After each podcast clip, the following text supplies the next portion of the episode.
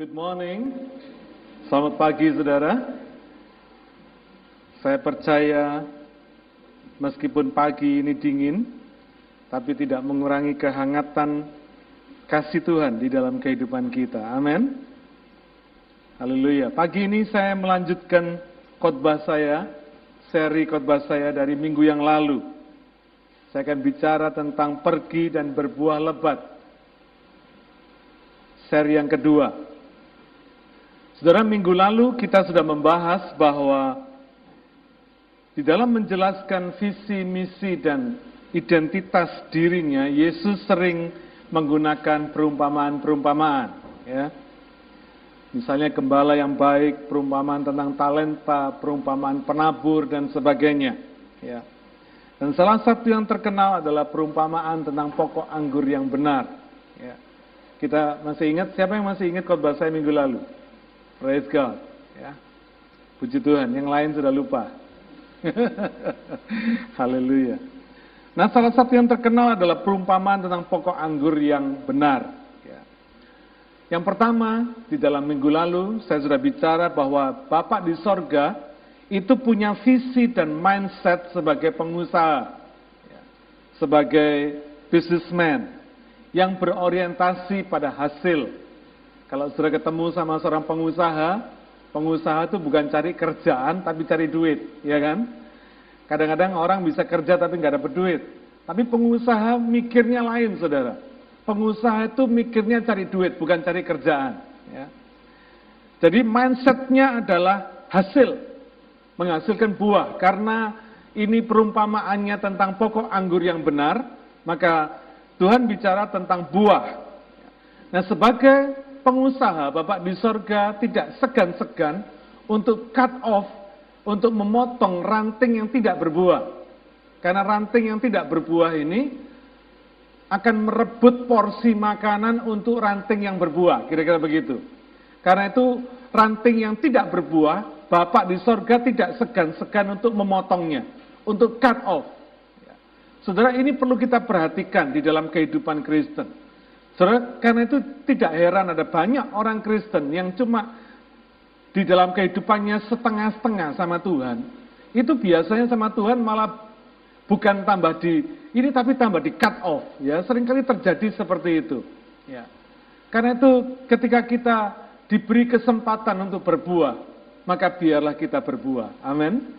Kita nggak tahu saudara sampai kapan Tuhan tuh memberikan kita kesempatan seperti ini tapi kalau sudah Tuhan lihat ranting yang tidak berbuah, kita mesti ingat mindsetnya Bapak di sorga itu.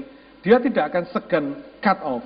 Dia akan memotong ranting yang tidak berbuah, tetapi ranting yang berbuah dia akan bersihkan. Jadi saudara jangan jangan heran ketika saudara makin sungguh-sungguh sama Tuhan, kadang-kadang ada orang yang bertanya kepada saya, kenapa saya makin sungguh-sungguh sama Tuhan kok persoalan saya makin banyak? Ya, Saudara, melalui persoalan-persoalan Tuhan sedang membersihkan ranting-ranting yang berbuah itu. Amin. Jadi saudara jangan heran, Tuhan selalu pakai caranya dengan caranya sendiri untuk bisa membersihkan ranting-ranting yang berbuah.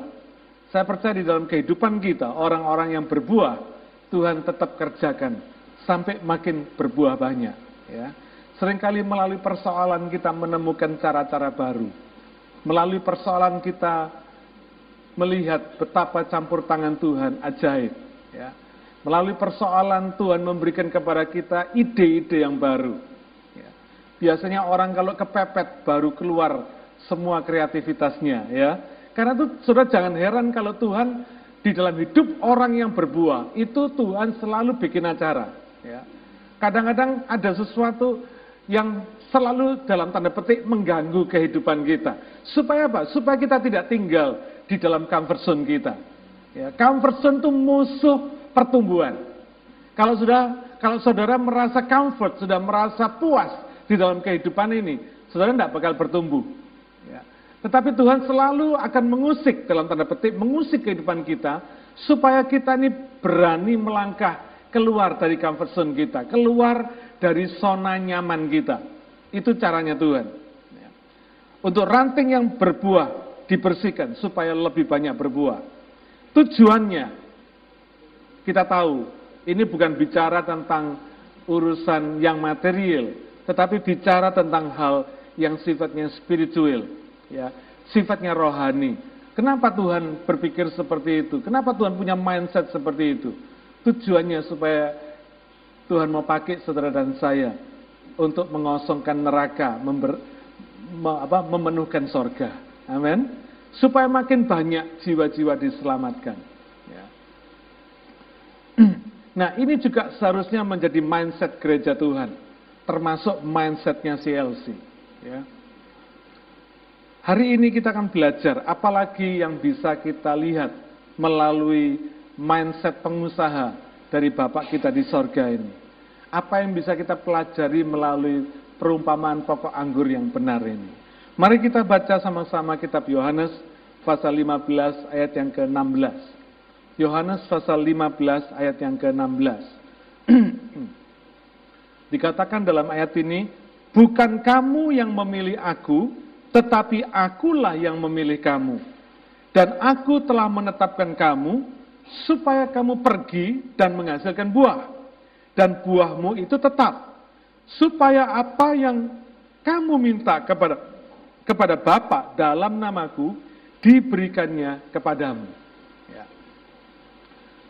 Saudara saya percaya kalau hari ini kita ada di sini sebagai orang percaya, kita harus ingat bahwa bukan kita yang pilih Tuhan, tapi Tuhanlah yang pilih kita. Ya. Jadi saudara ada di sini karena Tuhan pilih kita. Alkitab berkata banyak yang dipanggil tapi sedikit yang dipilih. Karena itu percayalah bahwa kalau saudara ada di sini pagi ini bukan kebetulan. Tetapi ada rencana Tuhan, rencana pilihan Tuhan di dalam kehidupan saudara dan saya. Ya. Sesuatu yang dipilih itu pasti spesial. Ya. Begitu banyaknya baju tapi saudara pilih satu hari ini untuk saudara pakai. Kenapa? Karena baju ini spesial buat saudara. Ada begitu banyaknya sepatu tapi sudah pilih sepatu satu. Kenapa? Karena sepatu ini saudara sukai. Sepatu ini spesial buat saudara. Pilihan bicara tentang sesuatu yang khusus. Tentang sesuatu yang spesial. Demikian juga kalau Tuhan bikin kita ada di sini pagi hari ini. Untuk beribadah kepada Tuhan. Pagi hari ini. Bukan keluyuran ke mana-mana. Percayalah bahwa hari ini saudara akan menerima berkat yang khusus dari Tuhan. Saya selalu percaya bahwa orang-orang yang mengutamakan Tuhan di dalam kehidupannya pasti punya berkat khusus. Pasti hidupnya berbeda dengan orang-orang yang menomorduakan Tuhan. Ya, pasti saudara. Saya sudah hidup bersama Tuhan selama ini sejak tahun 78. Saya mengerti bagaimana hidup bersama Tuhan. Dan saya tahu betul, hidup yang mengutamakan Tuhan, itu pasti spesial. Pasti spesial. Saudara jangan heran kenapa orang yang hidup mengutamakan Tuhan selalu kehidupannya itu ajaib. Ya. Shiny, selalu bersinar, selalu ada saja. Sesuatu yang dikerjakan Tuhan dengan ajaib di dalam kehidupannya. Ya. Sesuatu yang besar, bukan cuma sederhana, tapi yang besar, yang bahkan sering kali di luar kemampuan berpikir kita. Ya. Tuhan kerjakan, spesial. Nah, kalau kita ada di sini dan kita dipilih oleh Tuhan, bukan kita yang milih Tuhan, pasti ada rencana Allah yang harus digenapi di dalam kehidupan saudara dan saya. Amin. Rencana apa itu? Yang pertama, kalau kita sudah lihat dari dari ayat 16 yang kita baca tadi, rencana Tuhan supaya kita pergi, supaya kita proaktif. Saudara Tuhan tuh paling benci sama orang males. Tuhan tuh paling nggak suka karena Tuhan itu bukan Allah yang males. Bukan Allah yang perutnya gendut. Terus cuma nunggu persembahan dari umatnya. Enggak. Allah itu rajin bekerja dan kreatif, saudara. Allah itu selalu mengencourage kita untuk melakukan sesuatu di dalam kehidupan kita. Untuk berbuat sesuatu. Dari hal yang paling kecil sampai yang paling besar. Saya senang sekali hidup bersama Tuhan karena di dalam Tuhan itu banyak challenge-nya. Saudara hidup ini kalau tidak ada persoalan, tidak ada challenge-nya. Saudara pasti bosen, saudara. Tidak ada sesuatu yang bisa saudara lihat, yang bisa menjadi kompetisi di dalam kehidupan saudara. Tidak ada sesuatu yang akan saudara raih. Ya. Saudara akan menjadi orang yang malas, dan tidak melakukan apa-apa. Tapi karena ada persoalan, di situ ada challenge, ada tantangan. Untuk supaya saudara bisa mengalahkan tantangan-tantangan kehidupan saudara. Dan tampil sebagai pemenang. Ya. Dulu ketika kita sekolah, saudara ada nggak rasa terpacu dalam diri saudara untuk jadi juara kelas? Ya, yang normal. Kalau nggak normal ya nggak ada, gitu saudara ya. Tapi kalau saudara normal, saudara pasti punya keinginan jadi juara kelas. Saya sering kali sudah pernah bersaksi pada saudara. Saya nangis waktu saya juara dua. Sampai saya dimarahi bu guru. Ya. Bu guru tanya, kenapa kamu nangis? Wong kamu juara dua kok nangis? Lalu saya berkata, iya karena saya tahu saya bisa juara satu. Dan kata-kata bu guru saya pada waktu itu membuat menemplak saya Buktikan kalau kamu bisa juara satu. Itu kelas 2 SD, sudah. Padahal sebelumnya kelas 1 saya juara satu terus. Kelas 2 sekali dalam triwulan, dalam dalam apa? Kuartalan dulu disebut kuartalan. Dalam kuartal satu saya juara dua. Nangis. Dan ketika guru saya berkata, buktikan kalau kamu bisa juara satu. Anak kecil kelas 2 SD waktu itu. Tapi kata-kata bu guru saya ini menemplak saya. Lalu saya berjanji dalam kehidupan saya dalam hidup saya sendiri, saya berjanji kepada diri saya sendiri. Mulai hari itu, saya tidak mau juara dua. Saya harus juara satu. Dan saya buktikan. Saudara, di dalam hidup ini kalau tidak pernah diizinkan ada persoalan, tidak ada tantangan, tidak ada tekad, tidak ada komitmen, tidak ada langkah maju, tidak ada kreativitas. Passion itu nggak akan pernah keluar sebelum kita menghadapi tantangan makin besar tantangan, maka saya percaya semangat kita untuk menghadapi tantangan akan makin besar. Amin. Haleluya. Saudara, yang pertama Tuhan mau supaya kita ini pergi, supaya kita ini proaktif. Bukan cuma santai-santai, bukan pasif, bukan reaktif, tapi proaktif. Artinya apa? Sebelum orang bertindak, kita sudah bertindak duluan. Sebelum orang mikir, kita sudah mikir duluan. Sebelum kita, orang belajar, kita sudah belajar duluan. Itu proaktif. Melakukan sesuatu yang lebih daripada sekedar aktif. Ya. Itu proaktif. Itu maunya Tuhan. Pergi. Pergi dan menghasilkan buah. Itu maunya Tuhan. Ya. Ingat-ingat saudara ya. Saya tahu setiap orang pasti punya kadang-kadang males itu ada, ya kan? Namanya manusia masih darah dan daging, males itu ada. Tapi saya mau kasih tahu, males itu musuh besar dalam kehidupan kita. Itu akan membuat kita tenggelam. Itu akan membuat kita bodoh, saudara. Orang pinter kalau males pasti lama-lama bodoh. Tapi orang bodoh kalau rajin pasti lama-lama pinter. Amin. Tuhan tuh mengajar kita untuk proaktif. Ya.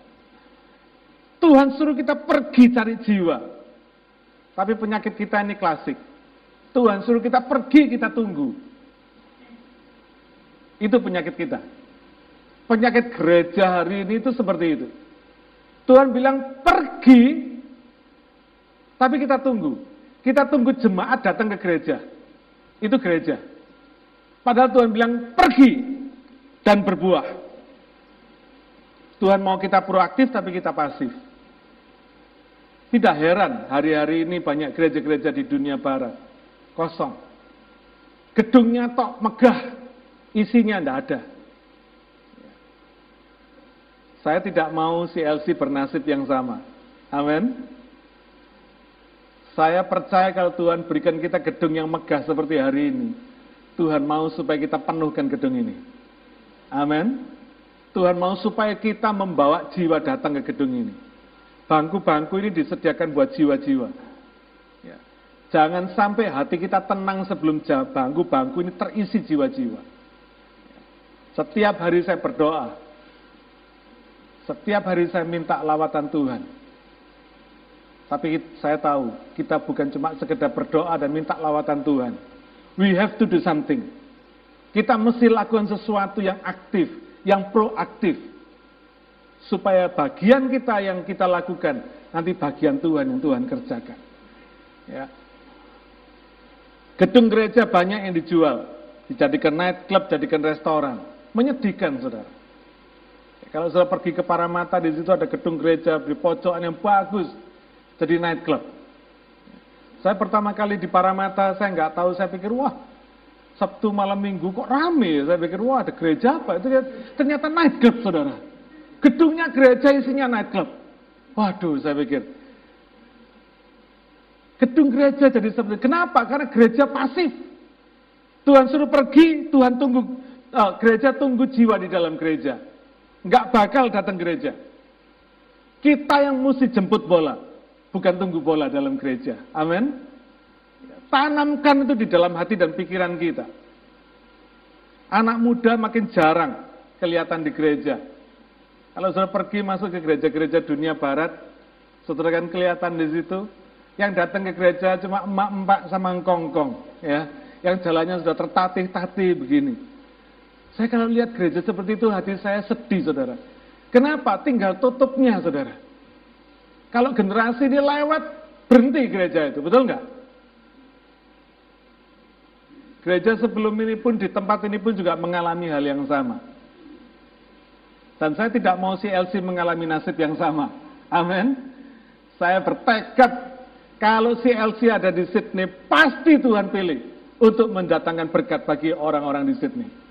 Pasti ada jiwa-jiwa yang disediakan untuk si LC di sini. Amin. Ya. Anak-anak muda sudah nggak tertarik ke gereja, sudah jarang di gereja. Tapi gereja tetap tenang-tenang saja. Orang tua tenang-tenang saja. Ya. Saudara, Pertanyaannya sekarang, kalau anak muda itu nggak datang ke gereja, mereka ke mana? Itu pertanyaan kita. Ada di mana mereka kalau nggak ada di gereja? Kalau masih tidur di rumah masih mendingan. Masih mending. Tapi jangan-jangan mereka ada di nightclub. Jangan-jangan mereka lagi lagi dugem. Jangan-jangan mereka kena narkotik. Jangan-jangan mereka ada di tempat-tempat yang memang tidak seharusnya ada di sana. Itu mesti mengusik pikiran kita. Jangan sampai anak muda kita itu ada di tempat-tempat yang tidak seharusnya. Anak muda mesti dimenangkan. Generasi anak muda mesti dimenangkan.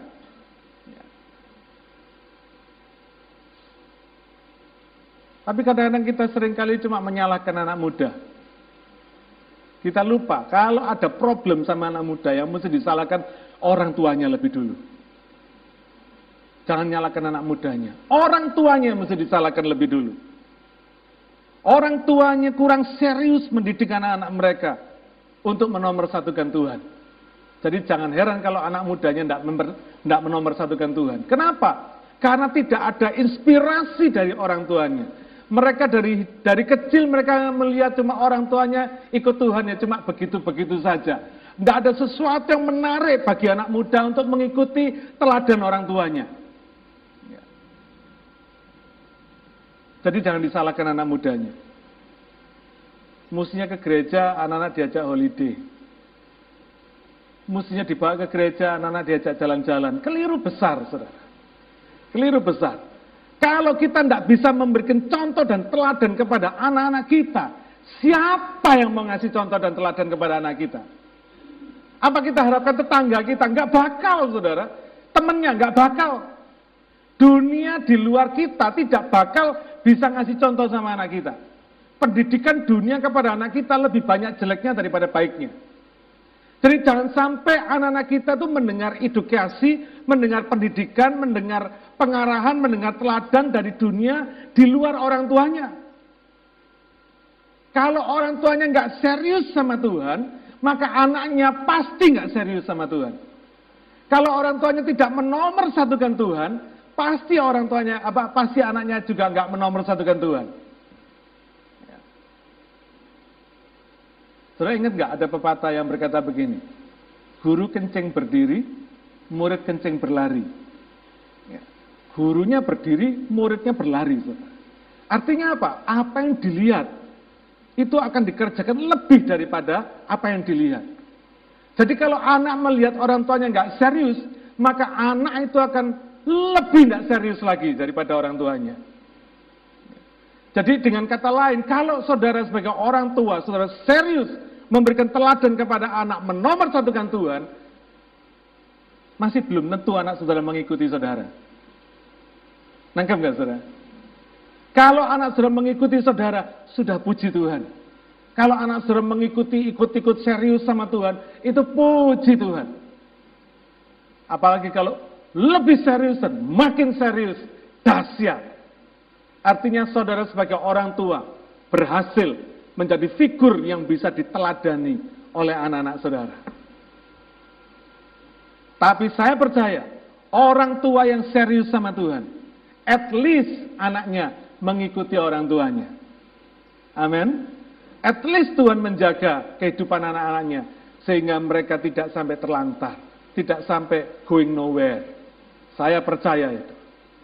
Dan saya bisa berkata demikian karena saya sudah membuktikannya. Ya.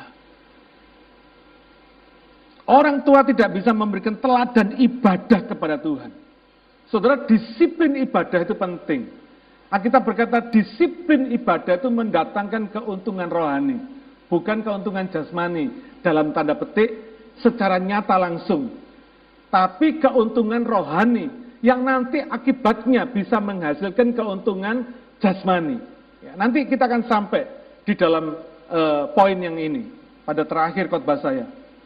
Jadi stay tune, jangan ngantuk supaya sampai akhir saudara bisa menangkap pesan pada hari ini. Amin. Ya.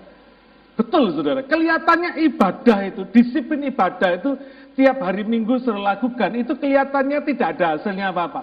Siapa bilang? Itu korelasinya besar sekali. Hubungannya kuat sekali antara orang yang berdisiplin ibadah dengan berkat jasmani itu besar sekali, saudara. Ya. Saya percaya, ini secara umum, secara sederhana. Kalau saudara bisa disiplin ibadah sama Tuhan setiap minggu, saya percaya apa pun yang saudara kerjakan pasti disiplin. Saudara kerja ya disiplin, belajar juga disiplin, Apa pun yang saya kerjakan pasti disiplin. Kenapa? Karena kepada Tuhan yang tidak kelihatan saudara bisa disiplin, kepada bos saudara yang kelihatan saudara pasti akan makin disiplin. Kepada Tuhan yang tidak kelihatan, yang kelihatannya tidak menghasilkan apa-apa, saudara bisa disiplin. Kepada pekerjaan yang menghasilkan duit bagi saudara-saudara bisa makin disiplin. Kira-kira begitu. Ya. Korelasinya besar. Lah kalau orang yang punya kualitas, disiplin, di mana pun juga dia berada, pasti laku saudara. Dunia ini membutuhkan orang-orang yang disiplin seperti itu. Amin. Bos saudara pun pasti akan senang kalau lihat saudara kerja dengan disiplin. Saudara akan menjadi inspirator di mana pun saudara berada.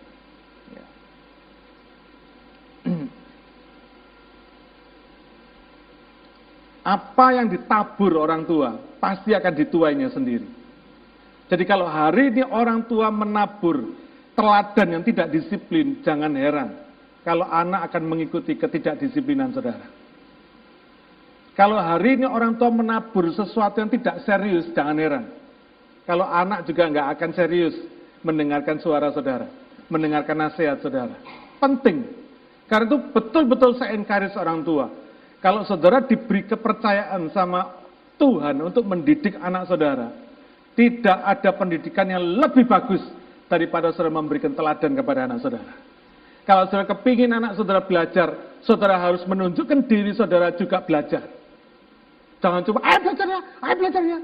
Tapi saudara nonton film Korea, terus tiap pagi, tiap malam, tiap siang, anak sering ngeliatin saudara cuma nonton TV dari pagi sampai malam. Anak saudara nggak bakal, biar saudara ancam pakai pecut sekalipun nggak bakal mereka mau belajar. Unless saudara memberikan teladan, belajar, belajar masak kayak, belajar jahit kayak, belajar apa pun juga, asal anak saudara melihat dengan matanya sendiri, papa mamanya juga ikut belajar, nanti saudara nggak usah susah-susah suruh anak saudara belajar, anak saudara akan ikut belajar. Ayo berdoa, ayo baca Alkitab. Saudara teriak-teriak pun anak saudara nggak bakal mau ngikutin saudara.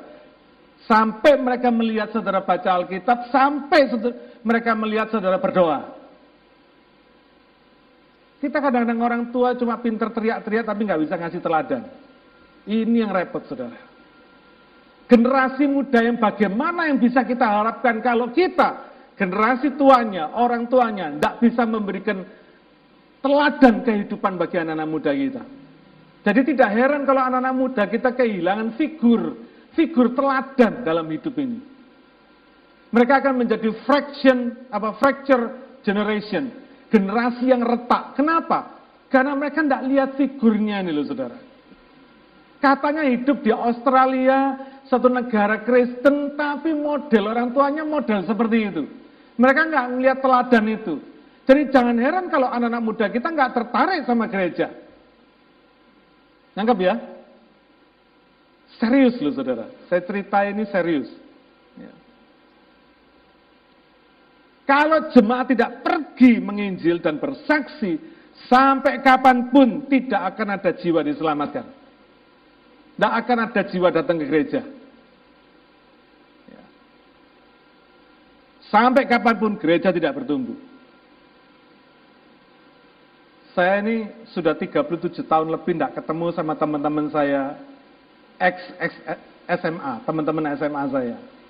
Mereka adalah teman-teman yang paling tahu tentang kenakalan diri saya.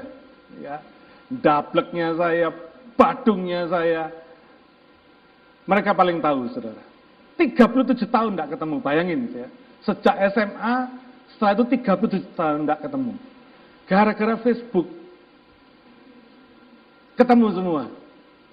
Saya cuma iseng belajar Facebook. Sampai hari ini kalau sudah lihat Facebook saya itu nggak pernah saya utik-utik. Jarang sekali saya buka Facebook. Tapi gara-gara Facebook, karena saya melayani anak-anak muda, saya harus menjadi pastor yang gaul. Ngerti anak muda, kalau enggak dibohongi anak muda, saudara. Wah, anak muda itu akalnya banyak. Jadi kalau saudara punya anak, saudara harus pinter supaya tidak bisa dibohongi anak saudara. Jadi artinya saudara harus up to date dalam hidup ini. Harus gaul. Istilah kerennya itu gaul. Bukan galau, gaul. Banyak orang tua galau. Mestinya itu gaul. Artinya apa? Kalau anak saudara ngomong, saudara ngerti, kira-kira gitu, nyambung, nangkep. Supaya anak saudara ngerti bahwa orang tuanya ini bisa diajak ngomong. Coba bayangin kalau anak saudara ngomong Facebook, saudara bilang, apa Facebook itu? Anak akan buat, wah mama papa ini nggak ngerti, nggak nyambung. Ayo, udah. Tapi kalau kita ngerti, kita nangkep, kita gaul, anak muda kita ngerti dan kita bisa berkomunikasi, nyambung saudara. Gara-gara Facebook saya ketemu lagi dengan teman-teman saya yang 37 tahun ini tidak pernah ketemu. Dan sejak itu ada grup WhatsApp, ada grup BBM yang saya bisa ikutin. Ya gara-gara itu. Dari situ saya merasakan ada sesuatu yang Tuhan sedang rencanakan. Kenapa 37 tahun tidak pernah ketemu, tiba-tiba sekarang diketemukan? Pasti ada satu rencana yang dahsyat. Saya selalu bertanya, apa Tuhan? Apa Tuhan? Lalu kemudian satu hari Tuhan bukakan kesempatan saya bisa bersaksi kepada mereka. Mereka dengerin bahwa saya jadi pendeta di Australia itu mereka melongo, saudara. Heran sekali. Kok bisa ini gangster bisa jadi pendeta? Kira-kira begitu. Dan curiosity mereka, keinginan tahu mereka begitu besar. Sampai mereka sudah nunggu-nunggu. Tapi berkali-kali tiap tahun saya pulang ke Indonesia nggak pernah ada kesempatan. Makin penasaran mereka, makin ingin tahu kenapa bisa terjadi begitu. Singkat cerita Tuhan kasih saya kesempatan dan saya mulai bersaksi. Mulai saya bersaksi sampai hari ini tiap malam mereka minta saya sharing. Saya baru tahu betapa haus dan laparnya mereka akan firman Tuhan dan kebenaran. Dan hari terakhir saya pulang, barusan dari Indonesia, saya bersyukur. Mereka mulai saat teduh, saudara. Saya encourage mereka untuk saat teduh. Saya encourage mereka untuk bertobat, terima Tuhan. Saya encourage mereka saat teduh dan mereka mau saat teduh. Mereka mau saat teduh dengan pakai living life. Dahsyat enggak? Komunitas Katolik loh saudara. Bukan Kristen. tapi dijamah Tuhan. Dan mereka mau saat teduh. Mulai hari bulan Juni ini mereka minta buku saat teduh, Living Life. Bukan cuma minta gratis, mereka mau beli. Ya, dahsyat. Bahkan kami, pelayanan saya yang di Indonesia, Kitty Club Indonesia, kehabisan buku saat teduh bulan Juni. Jadi dari lebih dari 50 orang komunitas Katolik yang butuh saat teduh cuma kebagian 4 buku, saudara. Lalu apa yang ditulis sama mereka? Dia tulis di, di BBM dan WhatsApp saya, aduh katanya, susahnya ya orang mau bertobat ya harus tunggu bulan Juli katanya. Karena bulan Juni buku saat teduhnya sudah habis. Yang kebagian cuma 4 buku, yang lainnya nggak kebagian. Mereka berkata, mau bertobat aja kok masih nunggu sampai bulan Juli katanya. Saudara satu satu ungkapan kerinduan hati untuk mencari Tuhan. Amin. Saudara, kenapa? Karena kita pergi dan berbuah. Saudara, ini cuma kesaksian yang terjadi dalam kehidupan saya. Saya percaya demikian pun juga saudara. Tuhan mau pakai. Amin.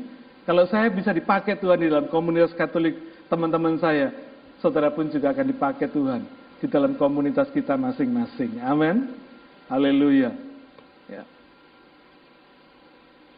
Sebelum kita pergi, supaya jiwa-jiwa diselamatkan, maka tujuan Tuhan menyelamatkan kita belum selesai. Tuhan itu bukan cuma sekedar mau bikin kita masuk surga, enggak. Lebih daripada itu. Supaya kita juga bersaksi dan membagikan keselamatan pada orang lain. Supaya mereka juga diselamatkan turun-temurun. Ya pergi mengabarkan Injil atau bersaksi itu tidak tergantung diri kita. Sering ngerti-ngerti. Sering kalian menjadi handicap kita untuk kita tidak mengabarkan Injil. Karena kita melihat kita ini tidak bisa. Ya kan? Tidak bisa Pak, saya tidak bisa bersaksi, saya tidak bisa ngomong. Tidak bisa, tidak bisa. Persis kayak Musa. Waktu Tuhan suruh Musa pergi ke Firaun. Kita ngomongnya tidak bisa, tidak bisa, tidak bisa, tidak bisa. Karena apa? Karena kita lihat diri kita sendiri. Salah, saudara. Bersaksi itu bukan karena lihat diri kita, tapi bersaksi itu karena lihat Tuhan, bukan lihat kita. Lihat apa yang dikerjakan Tuhan di dalam kehidupan kita, itu bersaksi. Kalau kita bersaksi tentang diri kita sendiri, nanti kita jadi sombong, saudara. Tapi kalau kita mengatakan apa yang Tuhan sudah kerjakan di dalam diri kita, kita memuliakan dia. Amin.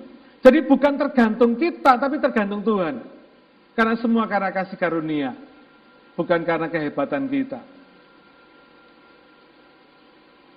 Francis Crosby yang disebut sebagai Fanny Crosby, seorang yang cukup malang dalam kehidupannya.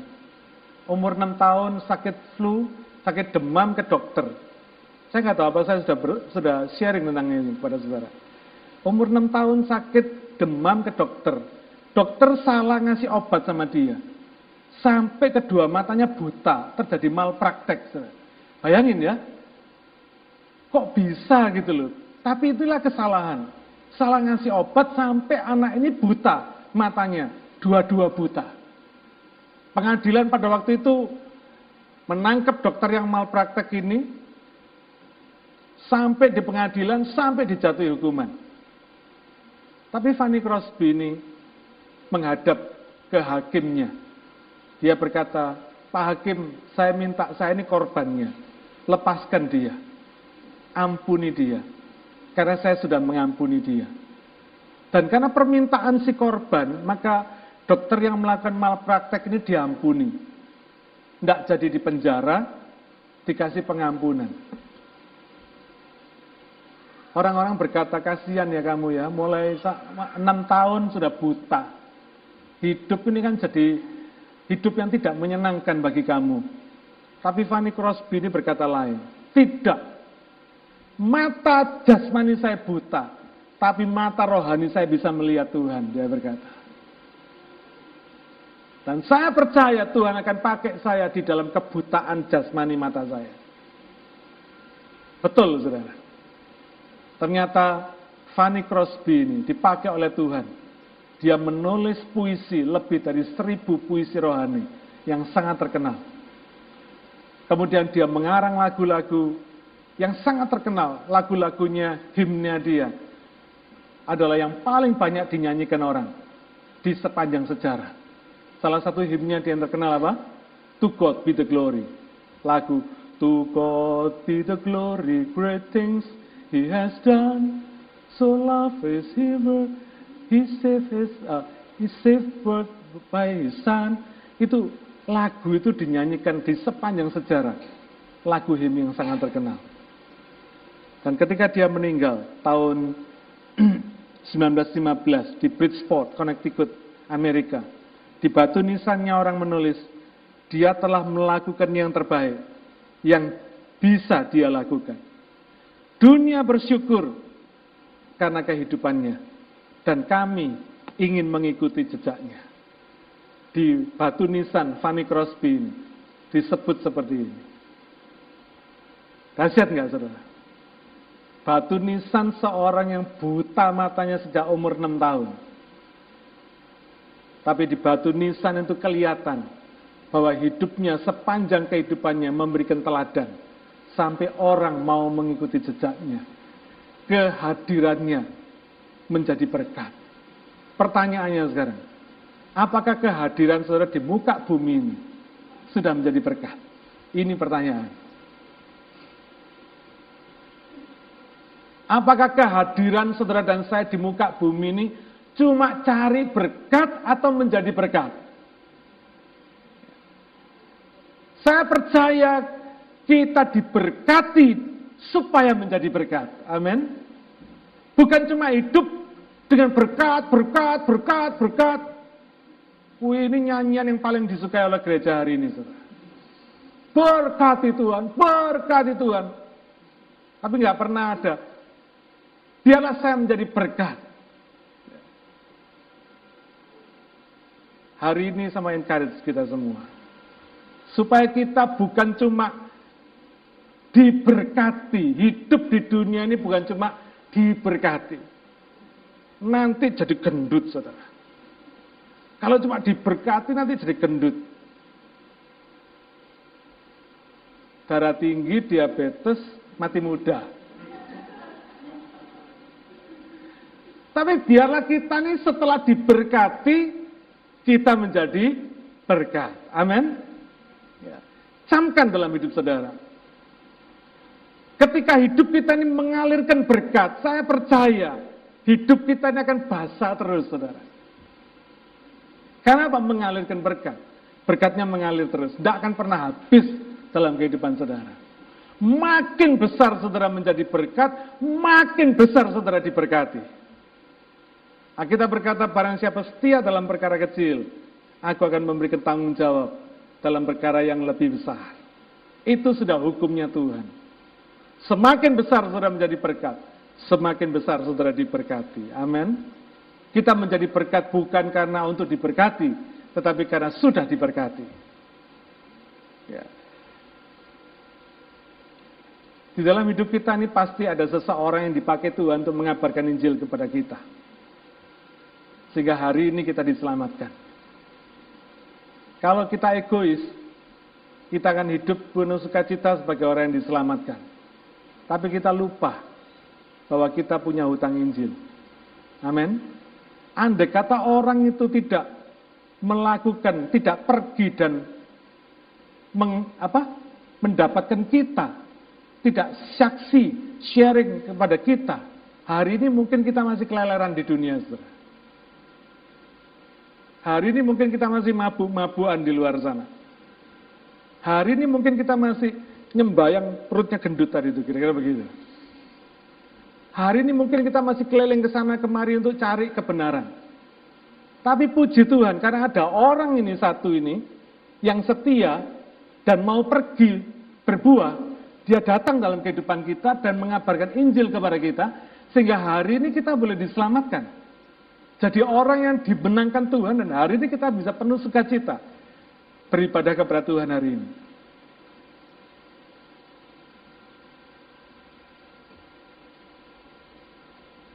Apakah saudara nggak rindu supaya melalui kehidupan kita ada banyak orang dimenangkan? Saya percaya kalau kita setia, kita mau melakukan firman Tuhan, kita pergi dan berbuah, maka ada orang-orang yang diselamatkan melalui kehidupan kita. Kita sering kali terlalu egois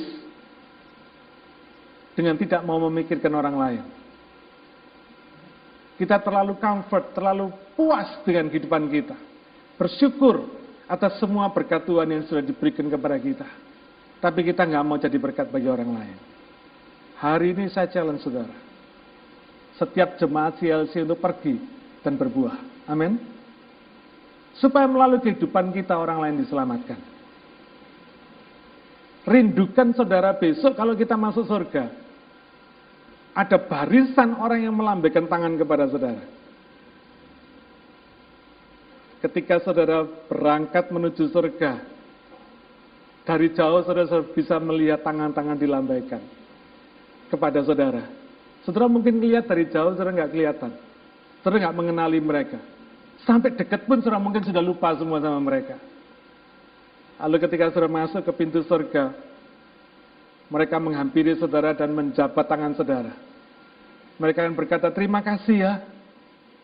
Karena kamu saya hari ini ada di sini ya. Mungkin saudara akan heran, siapa kamu? Saya nggak ingat, nggak kenal kamu, kok bisa bilang begitu? Kamu lupa dulu waktu di kereta, Waktu berangkat menuju kereta di Sydney, kamu sharing, kamu bersaksi kepada saya tentang Yesus. Dan mulai hari itu saya percaya Yesus. Saudara kadang dalam kehidupan kita, kita ini sudah lupa. Apa yang kita lakukan, apa yang kita saksikan, itu mungkin kita sudah lupa. Dan orangnya pun mungkin cuma sekali ketemu dalam hidup saudara, dan tidak bakal ketemu lagi.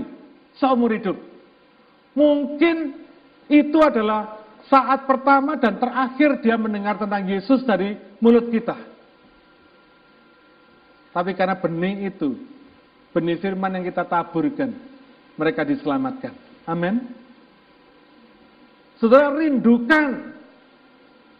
Jangan sampai besok kita masuk surga, kita linga-lingu, tidak ada temennya, saudara.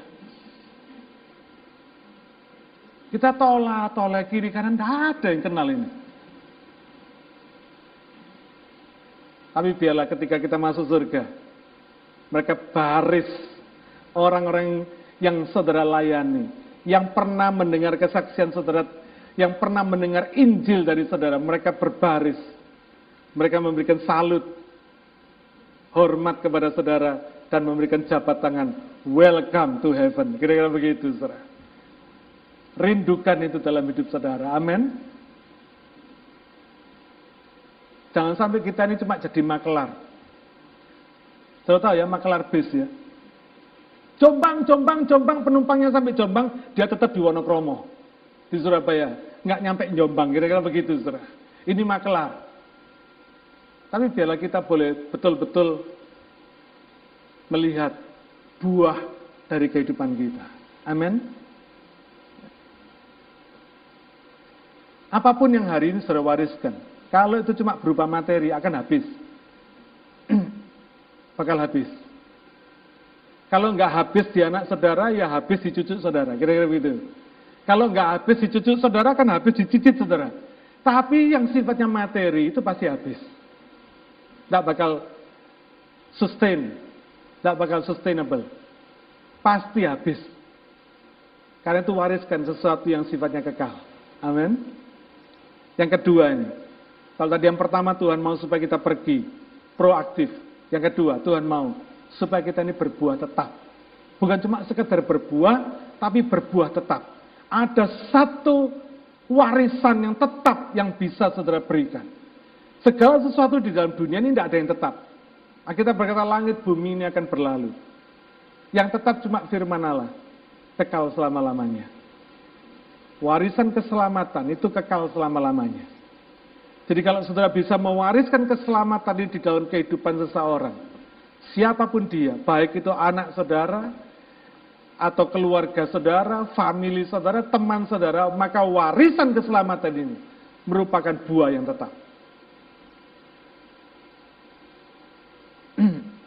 Ayat 16 berkata, Aku telah menetapkan kamu, supaya kamu pergi dan menghasilkan buah, dan buahmu itu tetap. Haleluya. Gereja harus punya sasaran jiwa-jiwa. Karena keselamatan jiwa-jiwa ini yang membuat gereja punya buah yang tetap. Amin. Ya. Gereja yang sasarannya bukan jiwa, itu bukan gereja.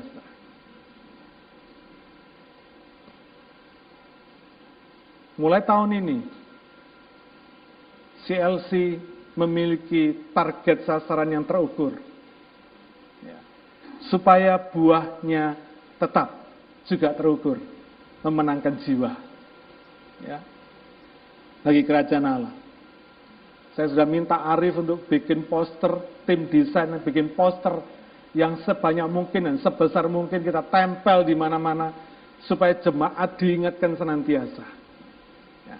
Minggu lalu saya sudah bagikan bahwa ada 10 orang kusta, cuma satu yang kembali kepada Yesus.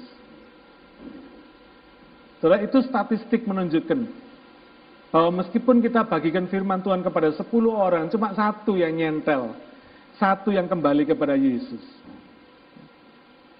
Jadi dengan kata lain kalau saudara mengabarkan Injil kepada 10 orang, mungkin cuma satu yang mau percaya, yang mau terima Yesus. Tidak apa-apa. Tapi kesalahan kita sering kali terjadi. Kita sudah mengabarkan Injil kepada sembilan orang dan sembilan orang ini tidak mau percaya Yesus, lalu kita ini merasa capek. Kita merasa, ah percuma lah, saya sudah bersaksi Tuhan tapi tidak berhasil. Kita lupa mungkin orang yang ke-10 justru yang akan terima Yesus. Tapi kita berhenti pada orang yang ke-9.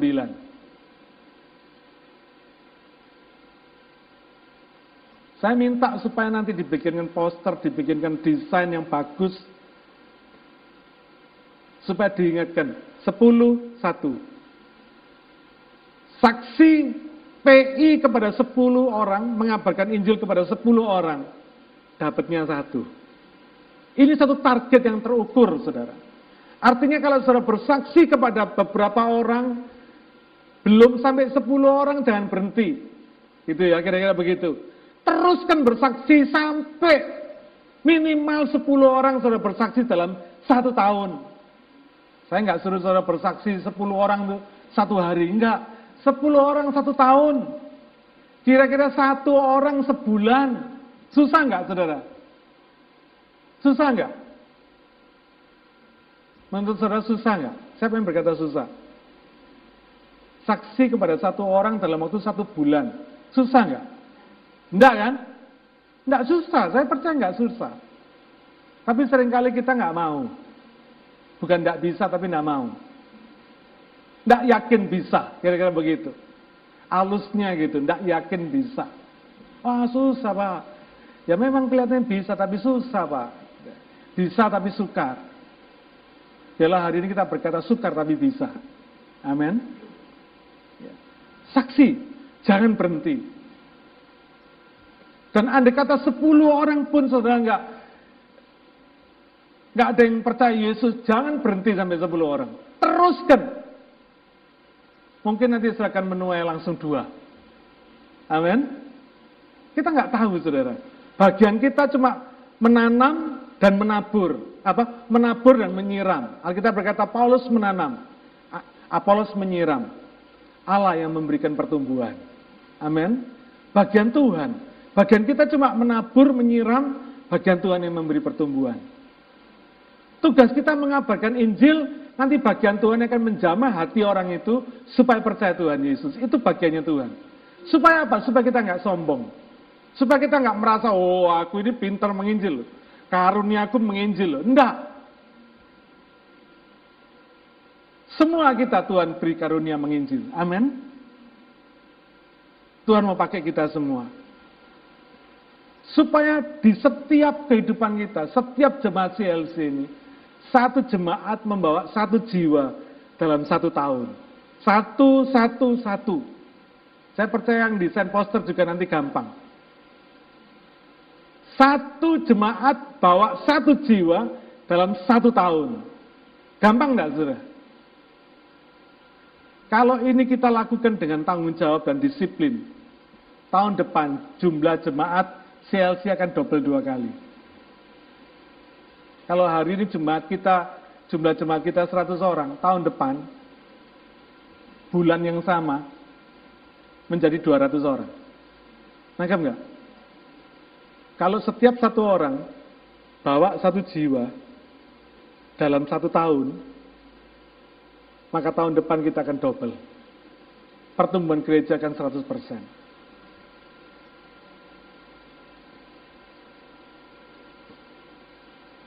Jiwa-jiwa yang sudah dikirim ke CLC harus dilayani. Sampai kita yakin betul mereka sudah diselamatkan. Sampai kita yakin betul mereka sudah kenal Yesus secara pribadi. Saya mau CLC ini bukan seperti gereja-gereja yang lain. Ada banyak gereja yang cuek, nggak peduli. Nggak peduli jemaatnya sudah percaya Yesus apa enggak, nggak peduli. Saya nggak mau begitu. Saya tahu persis CLC ini didirikan Tuhan untuk menjangkau jiwa, untuk keselamatan bagi jiwa-jiwa. Jadi kita harus betul-betul yakin jiwa-jiwa yang dikirimkan ke sini betul-betul diselamatkan. Jangan cuma puas melihat mereka datang setiap minggu. Tapi kita harus yakinkan diri kita bahwa setiap orang yang kita lihat ada di gereja ini mereka diselamatkan. Itu kerinduan hati kita. Saya minta Aser betul-betul membantu saya untuk memperhatikan dan mengamati jemaat kita. Kalau kita kelihatan jemaat ini kelihatannya modelnya ini masih belum percaya Yesus ini. Ngomongannya masih nyeleneh sana nyeleneh sini ini ngomongnya masih ngawur-ngawur ini. Ya. Kita layani rame-rame, ya, supaya mereka diselamatkan. Amin. Para aser saya minta betul-betul mengamati, betul-betul punya passion hati supaya jemaat ini diselamatkan. Tidak kebetulan loh mereka dikirim ke CLC. Ya. Hari ini ada banyak gereja yang tidak peduli, saudara. Tidak peduli. Tapi saya mau kita CLC ini peduli. Amin. Kita betul-betul mau jiwa diselamatkan. Suami istri harus lihat buka mata lebar-lebar. Kalau ada suami istri yang belum percaya Tuhan, doakan sungguh-sungguh. Ya. Percayalah bahwa Tuhan mau supaya suami istri saudara diselamatkan. Pasti. Tidak ada yang kira-kira. Pasti. Yang punya pacar-pacar belum percaya Yesus, doakan. Doakan. Orang tua lihat anaknya masing-masing. Doakan. Supaya mereka betul-betul diselamatkan. Ya. Anak-anak juga lihat orang tuanya, tangisi mereka, doakan mereka, injili mereka. Kakak lihat adik-adiknya, adik-adik lihat kakaknya. Doakan, injili mereka. Saya minta setiap koordinator ministry ngeliat anggota-anggota ministrinya, membernya, lihatan saudara. Ya para koordinator ministry ini lihatan. Member saudara, apakah mereka ini betul-betul sudah percaya Yesus? Atau cuma ikut pelayanan tok tapi nggak percaya Yesus, tapi belum percaya Yesus? Betul-betul mereka ini sudah lahir baru apa belum? Bukan cuma sekedar jadi orang Kristen. Betul-betul ini passion saya saudara ini passion yang saya rindu supaya setiap jemaat memiliki passion yang sama. Memiliki kerinduan yang sama. Saya sudah bikin beberapa tabel, tolong ditayangkan. Ini tabel ini untuk membantu saudara mengumpulkan nama-nama. Ya, saya nanti minta para aser kita menyiapkan satu notes kecil atau buku catatan gitu ya, bagikan ke setiap jemaat satu-satu. Kalau enggak, enggak bisa bikin sendiri, belikan aja. Gitu ya. Tulisan nama-nama ini, saudara. Saudara pasti punya teman-teman yang biasa saudara ajak makan, ya kan? Minimal satu orang saudara bawa. Catatan, saudara. Catatan. Kenapa saya suruh catat? Ini merupakan cara supaya kita selalu mengingat dia dan selalu mendoakan dia. Teman yang biasa saudara ajak makan, teman yang biasa saudara ajak olahraga, mungkin jalan pagi, teman yang traveling selalu bersama saudara, teman-teman klien atau customer saudara, ya. murid-murid saudara,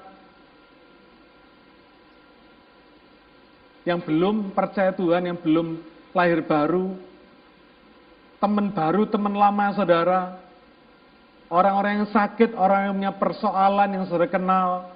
Ini tabel ini, list ini, untuk menolong saudara membuat catatan satu persatu. Tulisan satu persatu. Kalau ada satu, tulisan satu. Kalau ada dua, tulisan dua. Ya. Dan orang-orang ini adalah orang-orang yang harus diinjili. Amin. Yang harus saudara bersaksi tentang kasih Tuhan. Anak-anak saudara pasti punya teman-teman lainnya, orang tuanya temannya anak-anak saudara, kira-kira begitu. Saudara bisa bawa mereka, bisa injili mereka.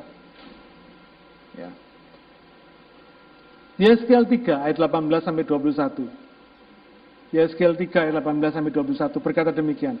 Kalau aku berfirman kepada orang jahat, engkau pasti dihukum mati. Dan engkau tidak memperingatkan dia atau tidak berkata apa-apa untuk memperingatkan orang jahat itu dari hidupnya yang jahat supaya ia tetap hidup. Orang jahat itu akan mati dalam kesalahannya, tetapi aku akan menuntut pertanggungan jawab atas nyawanya daripadamu. Tetapi jikalau engkau memperingatkan orang jahat itu dan ia tidak berbalik dari kejahatannya dan dari hidupnya yang jahat, ia akan mati dalam kesalahannya, tetapi engkau telah menyelamatkan nyawamu. Jika seorang yang benar berbalik dari kebenarannya dan ia berbuat curang, dan aku meletakkan batu sandungan di hadapannya, ia akan mati. Oleh karena engkau tidak memperingatkan dia, ia akan mati dalam dosanya dan perbuatan-perbuatan kebenaran yang dikerjakannya tidak akan diingat-ingat. Tetapi aku akan menuntut pertanggungan jawab atas nyawanya daripadamu. Tetapi jikalau engkau memperingatkan orang yang benar itu, supaya ia jangan berbuat dosa, dan memang tidak berbuat dosa, ia akan tetap hidup sebab ia mau menerima peringatan dan engkau telah menyelamatkan nyawamu. Saudara firman Tuhan ini jelas, kita punya tanggung jawab keselamatan terhadap setiap jiwa yang dikirim kepada saudara, yang diizinkan ada di dalam kehidupan saudara. Dikatakan dalam ayat-ayat ini, kalau sampai mereka mati dalam kesalahannya, dan saudara tidak pernah memperingatkan dia, maka nyawanya diminta pertanggungan jawabnya terhadap saudara. Tapi sebaliknya kalau mereka tidak bertobat, tapi kita sudah peringatkan dan mereka tidak bertobat, itu urusan mereka, bukan urusan kita. Kita akan bebas dari tanggung jawab itu. Ya. Tapi kalau sampai ada orang yang mati, tetapi mereka tidak mendengar peringatan firman Tuhan dari kita, itu menjadi tanggung jawab kita. Dikatakan darahnya hidupnya, kematiannya menjadi tanggung jawab kita. Alkitab berkata Tuhan akan menuntut pertanggungan jawab kepada kita. Saudara jangan enak-enak. Kita diselamatkan ini bukan cuma sekedar menikmati keselamatan kita, tapi juga membagikan keselamatan kita kepada orang lain. Amin. Roma 1 ayat 14 15. Aku berhutang baik kepada orang Yunani maupun kepada orang bukan Yunani, baik kepada orang terpelajar maupun kepada orang tidak terpelajar. Itulah sebabnya aku ingin untuk memberitakan Injil kepada kamu juga yang diam di Roma. Saudara Paulus menulis ini karena dia punya hutang Injil. Saudara mungkin hari ini tidak punya hutang duit, tapi mungkin saudara punya hutang Injil. Utang Injil kepada anak-anak saudara, utang Injil kepada orang tua saudara, kepada kakak adik saudara, kepada teman saudara, kepada tetangga saudara, kepada murid-murid saudara. Jangan sampai kita punya utang Injil. Amin. Tuhan menuntut tanggung jawabnya kepada kita. Kalau sampai mereka mati tanpa mendengar peringatan kebenaran akan firman Tuhan dari mulut kita. Hari-hari ini ada banyak gereja yang sasarannya bukan jiwa tapi saya sebagai gembala sidang CLC saya komitmen. Khotbah yang akan yang diberikan di CLC bukan sembarangan khotbah. We do the best. Amin. Bukan khotbah ngawur-ngawur, enggak. Enggak bakal dari mimbar ini saudara akan mendengar teologi yang ngawur-ngawur. Hamba-hamba Tuhan yang teologinya saya belum yakin tidak bakal bisa khotbah di sini. Saya tidak akan membiarkan hamba Tuhan yang saya tidak kenal teologinya untuk khotbah di sini. Mimbar ini dijamin menyuarakan kebenaran firman Tuhan. Bukan teologi yang ngawur-ngawur. Bukan sekedar nubuatan-nubuatan yang murahan. Hari ini di gereja-gereja banyak orang antri minta nubuatan. Kenapa? Karena malas belajar firman Tuhan. Dan saya yakinkan saudara, tidak bakal disia-sia ada yang begituan.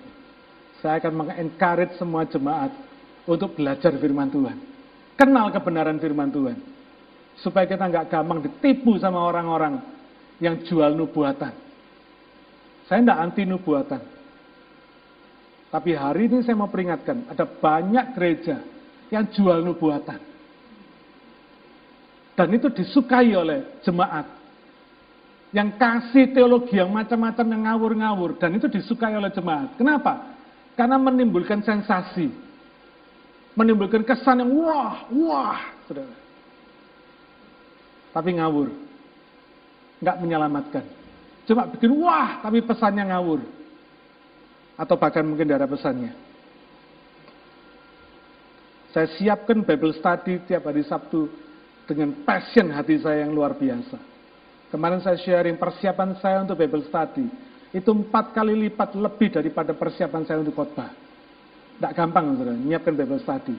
Makanya nggak heran di gereja-gereja nggak ada Bible study. Benar, saudara. Jemaat rindu Bible study.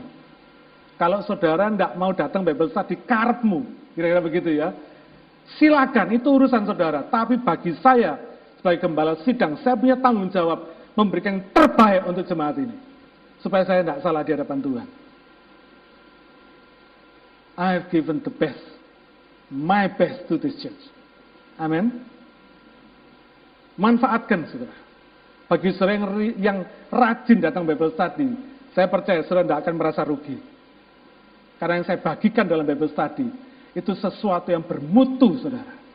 Bukan yang cuma sekedar. Saya tidak pernah kasih kepada Tuhan dan kasih kepada jemaat yang sekedar. Tidak pernah ada di dalam kamus saya untuk melayani Tuhan dengan sekedar. Tidak pernah ada. Karena itu saya bersyukur, kemarin saya saksi dalam Bible Study. Hari ini saya diberkati Tuhan. Diberi kepercayaan mengkoordinir pelayanan. Di tiga negara hari ini. Korea, Australia, dan Indonesia. Dan sebentar lagi Tuhan bukakan lagi network Hong Kong dan China. Saya percaya bukan karena saya hebat, tapi saya percaya firman Tuhan berlaku atas hidup saya. Kalau saya setia dalam perkara yang kecil, Tuhan akan berikan tanggung jawab dalam perkara yang besar. Saya percaya pasti ada satu rencana Tuhan yang besar yang mau diberikan kepada saya. Lebih daripada hari ini. Menurut logika saya tidak mampu. Tapi saya selalu tadi berkata, untuk bersaksi dan mengabarkan ini, jangan lihat kita. Lihat Tuhan yang memampukan kita. Amin. Kita tidak mampu, tapi Tuhan akan memberikan kemampuan kepada kita. Saudara doakan saya bulan November ini saya diminta untuk khotbah di Hong Kong. Di dalam satu gereja Indonesia yang melayani banyak TKI dan TKW di Hong Kong. Ribuan TKI dan TKW yang ada di Hong Kong. Kemudian saya diminta melayani China di Guangzhou untuk retret kepemimpinan para pemimpin-pemimpin underground church di China. Saya tidak bisa ngomong ngomong Mandarin, tapi saya percaya Tuhan akan pakai saya. Amin. Ada penterjemahnya untuk bisa menolong saya. It's not because of my power, because God's power. Karena kuasa Tuhan yang akan menggunakan saya. Hari ini ada banyak gereja yang obsesinya bikin mega church. Bagi saya, berapa besar jumlah jemaat itu bukan urusan saya. Karena itu gereja-gerejanya Tuhan. Amin. Tapi yang penting tanggung jawab terbaik itulah yang harus kita berikan. Semua pelayanan harus memberikan yang terbaik. Itu tanggung jawab kita. Tadi bagian Tuhan yang kirim jiwa-jiwa. Amin. Bagian kita jemput bola bagian Tuhan membawa mereka datang kepada Tuhan. Amin. Saya pulang barusan ini, di satu pihak hati saya suka cita karena ada banyak jiwa dimenangkan. Teman-teman saya bertobat terima Tuhan, sampai mereka mau saat teduh dan mereka minta buku saat teduh. Saya bersyukur. Puluhan dari mereka. Saya bersyukur. Tapi di satu pihak, saya dengar kesaksian dari family saya sendiri. Dia adalah anggota salah satu gereja yang besar. Saya sedih. Dia bertanya kepada saya, dia cerita, gereja ini saya tahu gereja besar. Tapi besar karena nyedotin jemaat dari gereja kecil-kecil. Ya. Sekarang jadi mega church. Menyebut dirinya sebagai mega church. Bangun sekolah, bangun gedung gereja yang besar megah, bangun sekolah, bangun rumah sakit. Lalu terakhir saya dengar pendetanya mau beli jet pribadi. Gila nggak saudara? Saya sedih hati saya. Kok ada mbak Tuhan berpikir seperti itu? Mau buat apa itu jet pribadi? Mau diparkir di mana jetnya? Terus mau traveling ke mana dia? Kalau jet pribadi itu berarti uangnya gereja sudah berlimpah-limpah. Ya. Kalau ini dipakai untuk pekerjaan Tuhan di seluruh dunia, memberkati jiwa-jiwa, banyak jiwa diselamatkan, saudara. Gereja yang bukan orientasinya jiwa, pasti orientasinya fame, popularitas, ketenaran, dan duit. Dan ini bukan gereja.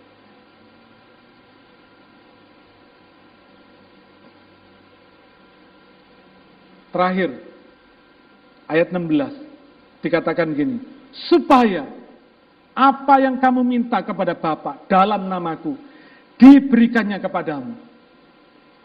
Saudara perhatikan ayat ini. Kata supaya ini bicara tentang sebab akibat. Supaya. So that dalam bahasa Inggrisnya. Sebab akibat. Sebab kita pergi dan berbuat tetap, akibatnya apa saja yang kita minta kepada Bapa dalam namaku, dalam nama Yesus, diberikan kepada kita. Terus yang lihat nggak? Tadi korelasinya. Kelihatannya ibadah itu tidak ada hubungannya sama urusan jasmani. Tapi kalau kita lihat ayat yang ke-16 ini, yang terakhir ini. Supaya apa saja yang kamu minta kepada Bapak dalam namaku, diberikannya kepadamu. Nangkap nggak? Sudah bisa lihat nggak ini? Ada nggak hubungannya? Ada. Korelasinya besar. Disiplin ibadah, disiplin dalam pelayanan, pergi dan berbuah tetap. Ada hubungannya. Ayat yang terakhir, Amsal 19 ayat 17. Siapa yang menaruh belas kasihan kepada orang yang lemah, memiutangi Tuhan yang akan membalas perbuatannya itu. Saudara, ayat ini penting. Siapa yang menaruh belas kasihan kepada orang yang lemah? Siapa yang punya belas kasihan kepada jiwa-jiwa yang belum selamat ini tadi? Yang belum percaya Yesus ini tadi? Siapa yang punya belas kasihan kepada orang-orang yang masih di luar sana yang belum kenal Yesus? Itu memiutangi, lens to the Yahweh. Ngutangi Tuhan, kira-kira begitu saudara. Dan dia, Tuhan, akan membalas perbuatannya itu. Nangkap nggak, saudara? Korelasinya besar. Pelayanan dengan berkat jasmani itu korelasinya besar. Hubungannya besar. Jangan cuma saudara pikir, oh enggak ada hubungannya apa-apa. Siapa bilang? Kita berkata, ibadah itu yang dilakukan dengan sungguh-sungguh. Itu membawa manfaat yang besar. Memberikan untung untung yang besar. Amin. Tadi ayat-ayat ini kita tahu bahwa Tuhan itu nggak pernah ngutang sama kita. Amin. Kalau kita bawa jiwa kepada Tuhan, ini rahasia keberhasilan doa, efektivitas doa, dan rahasia berkat, saudara. Rahasia berkat yang melimpah bagi orang percaya. Taruh hati saudara untuk menangkan jiwa. Biarpun hari ini saudara belum menangkan jiwa, tidak apa-apa. Tapi yang penting saudara punya hati, yang punya belas kasihan kepada jiwa-jiwa ini. Mereka datang kepada Tuhan itu urusannya Tuhan. Tapi bagian kita sharing, mengabarkan Injil. Kalau kita punya hati yang punya belas kasihan sama orang-orang lemah, orang-orang yang belum selamat ini, orang-orang yang belum kenal Yesus ini, kita ngutangi Tuhan. Dahsyat ya saudara. Dan dia akan bayar kita. Dia tidak pernah berhutang kepada kita. Biarlah hati kita hari ini dijama oleh belas kasihan Tuhan.